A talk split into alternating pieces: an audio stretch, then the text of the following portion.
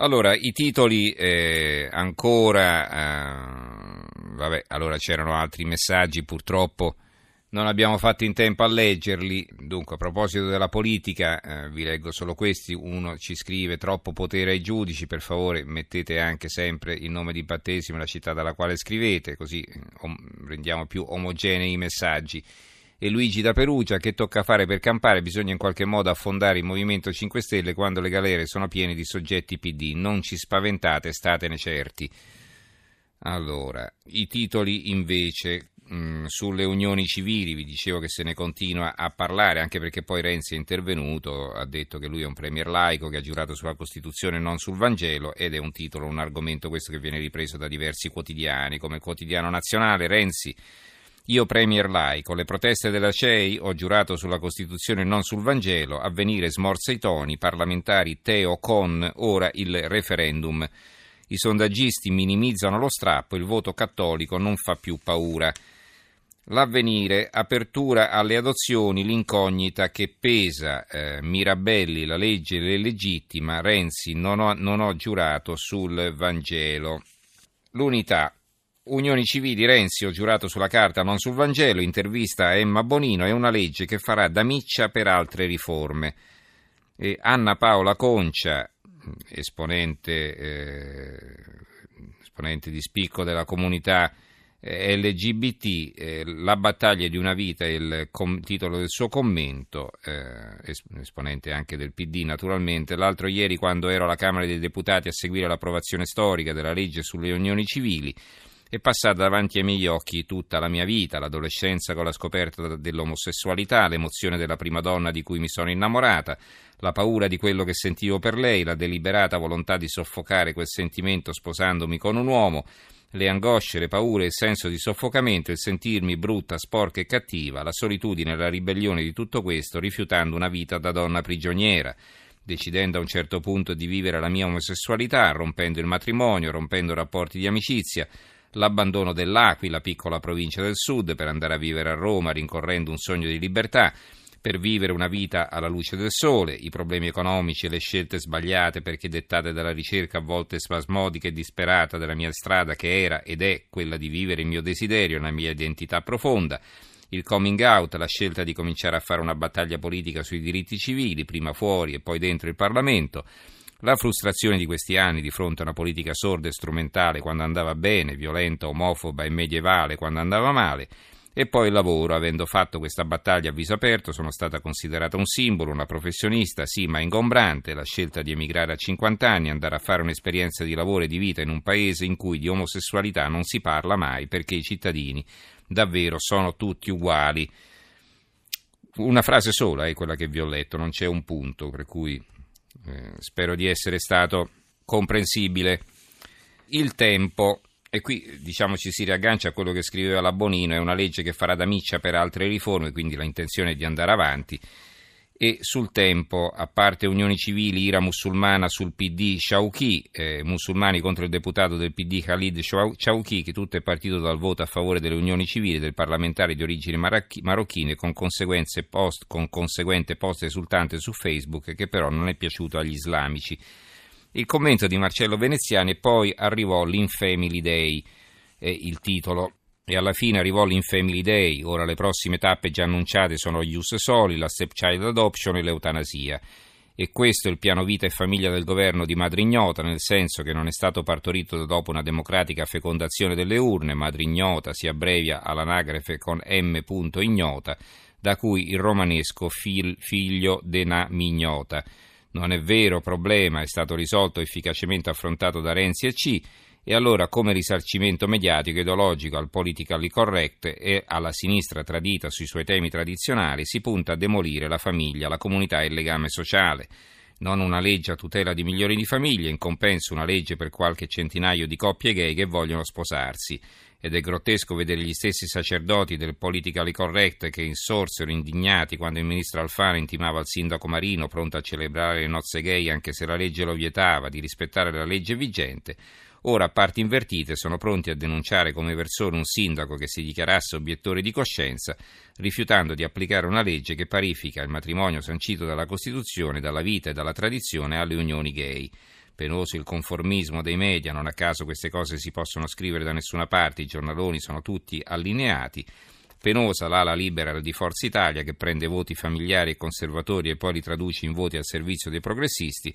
Penosi moderati che spostano di continuo l'asticella dei cedimenti, oggi dicono unioni gay, sì, adozioni no, la prossima diranno vada per le adozioni ma non per l'eutanasia, penoso il silenzio della Chiesa, anzi del suo loquacissimo presidente, detto in gergo religioso Papa. Il nichilismo sia con tutti voi ma senza il nostro spirito. Il secolo XIX, aiuti alle coppie solo se sposate, la Liguria sfida la legge Cirinna. E poi eh, il titolo su Renzi, ho giurato sulla Costituzione e non sul Vangelo la Gazzetta del Mezzogiorno, Unioni Civili, Renzi ho giurato sulla Costituzione e non sul Vangelo e eh, ancora il Gazzettino, dunque, il eh, Gazzettino di Venezia, sì, l'apertura, i sindaci sposano le unioni gay, Renzi, ho giurato sulla Costituzione e non sul Vangelo, Boeri dell'Inps, ok per le pensioni di reversibilità, nei capoluoghi del nord-est solo Padova e Rovigo sul fronte del no, Brugnaro, la legge va rispettata. Infine il messaggero Veneto, Unioni Gay, sindaci ribelli in Friuli, Venezia Giulia, il leghista Fedriga, una vergogna, il primo cittadino di Codroipo, non possono obbligarmi a celebrare, a celebrare, chiedo scusa, Romoli e Ballocchi in controtendenza, siamo favorevoli. Renzi, ho giurato sulla Costituzione, non sul Vangelo. I titoli ora sul terrorismo. C'è un'intervista sulla stampa che poi viene ripresa anche dal secolo XIX, sapete i due giornali, la stampa di Torino e il secolo XIX di Genova sono in pool e eh, sulla stampa il titolo è questo, eh, c'è un'intervista al subprocuratore eh, antimafia e antiterrorismo Franco Roberti, l'ISIS spinge i foreign fighters a colpire nel nostro paese, gli uomini del califfo non usano i barconi per infiltrare cellule ma puntano sui migranti radicalizzati in Europa, con i nuovi rigurgiti di violenza mafiosa crescono i baby boss che si comportano come dei gangster. Il giornale erano una cellula jihadista, ma i, i eh, giudici ne liberano due e quindi si parla appunto del rilascio di due degli arrestati a, a, a Bari. Uh, il piccolo di Trieste, jihadisti a Trieste, Digos in azione, sentiti capi dell'ente che ospitò gli afghani del, nel, della foto sul ponte Curto. La Gazzetta del Mezzogiorno, il giornale di Bari, terrorista? No, scarcerato a Bari in lacrime, il GIP, nessuna cellula jihadista e nessun piano di attentati. Il Gazzettino di Venezia dà un'altra notizia che è questa, tre sotto inchiesta a Venezia hanno simpatie per l'ISIS, associazioni con finalità di terrorismo, sequestrati PC e telefoni ad alcuni tunisini del centro storico, uno gestisce, gestisce un'osteria, su Facebook interessi per gli estremisti. Allora siamo agli ultimi eh, titoli, quelli diciamo così in ordine sparso. Riprendiamo dal giornale che ha un'apertura eh, tutta sua. Ecco chi nega i salvavita ai malati di tumore. Eh, rapporto shock, i farmaci ci sono ma le regioni frenano e per averli passano anche tre anni. L'ottavo rapporto sulla condizione dei malati oncologici in Italia getta una luce sinistra sulla sanità e sulla burocrazia, già perché le regole sono diverse da regione a regione, capita che per avere un farmaco salvavita si possano attendere anche tre anni.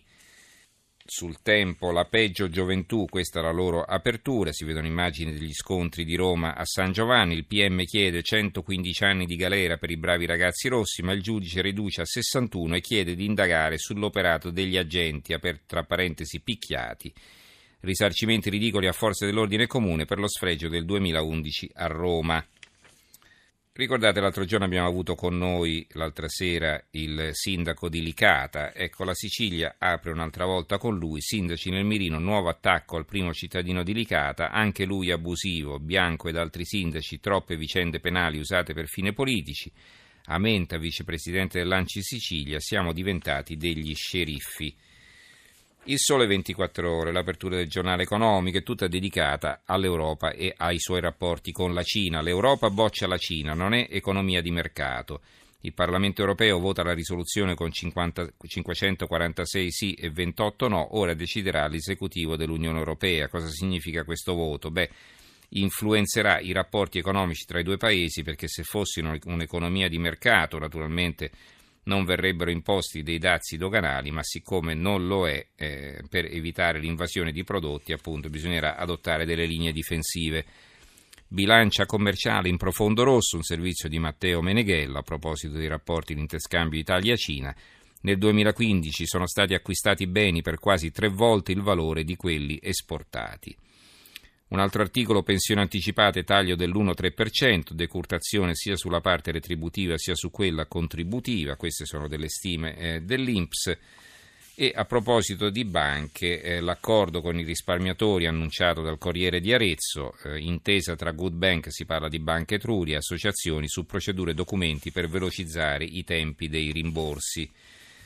Sempre sul lavoro, quindi rimaniamo in temi economici, un titolo dal manifesto, Loi Travail, e naturalmente parliamo della Francia, sfiducia respinta ma la protesta non si ferma, la legge sul lavoro è approvata dall'Assemblea e ora passa al Senato. Sul referendum, due opinioni a confronto sul libero. Eh, Vittorio Feltri, la battaglia del referendum, centrodestra schizofrenico vota contro le sue riforme. Perché? Perché all'inizio queste riforme erano state fatte insieme. Ricordate il patto del Nazareno, adesso improvvisamente a Forza Italia non piacciono più.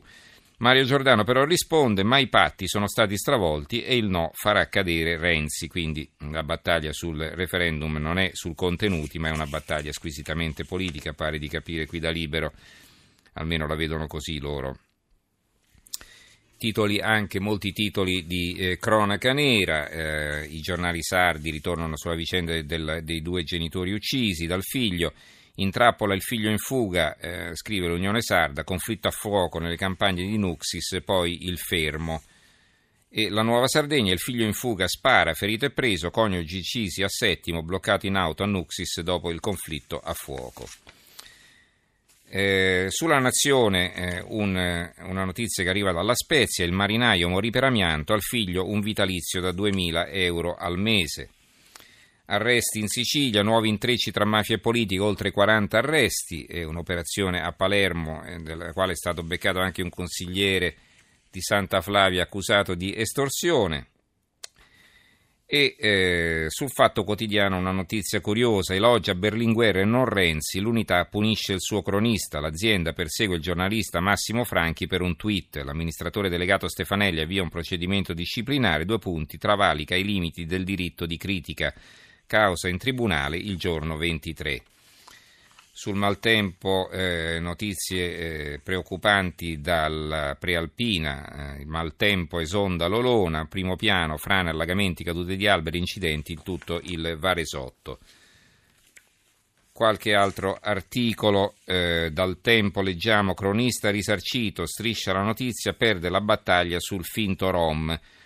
Striscia perde la battaglia del finto Rom. Un anno fa il programma di Ricci aveva dato voce a un nomade che accusava il cronista Benelli, che lavorava a quinta colonna, di servizi taroccati. Ma ora Mediaset ha deciso di conciliare e risarcire il giornalista. Perché? Perché diciamo questo finto Rom intervistato da Striscia la notizia eh, si era inventato tutto.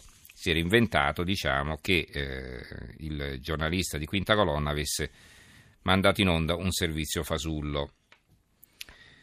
Sul secolo XIX notizie sugli immigrati portati a Genova, i migranti respinti dalla Francia, via da Ventimiglia, quindi respingimenti anche dalla Francia che ritornano in Italia. Eh, non abbiamo molto tempo, vorrei leggervi qualche notizia eh, più eh, leggera. Allora, intanto vi leggo questa, il, che viene sempre dal secolo, che prendo sempre dal secolo XIX. Savona, semafori boe per salvare dalle navi i nipoti di Moby Dick. Il sistema rileverà il transito di Capodogli e avviserà i comandanti. Un cetaceo si immerge davanti a Vado, qui si vede nella foto, il 20% di questi animali muore in Mediterraneo per collisione contro le navi.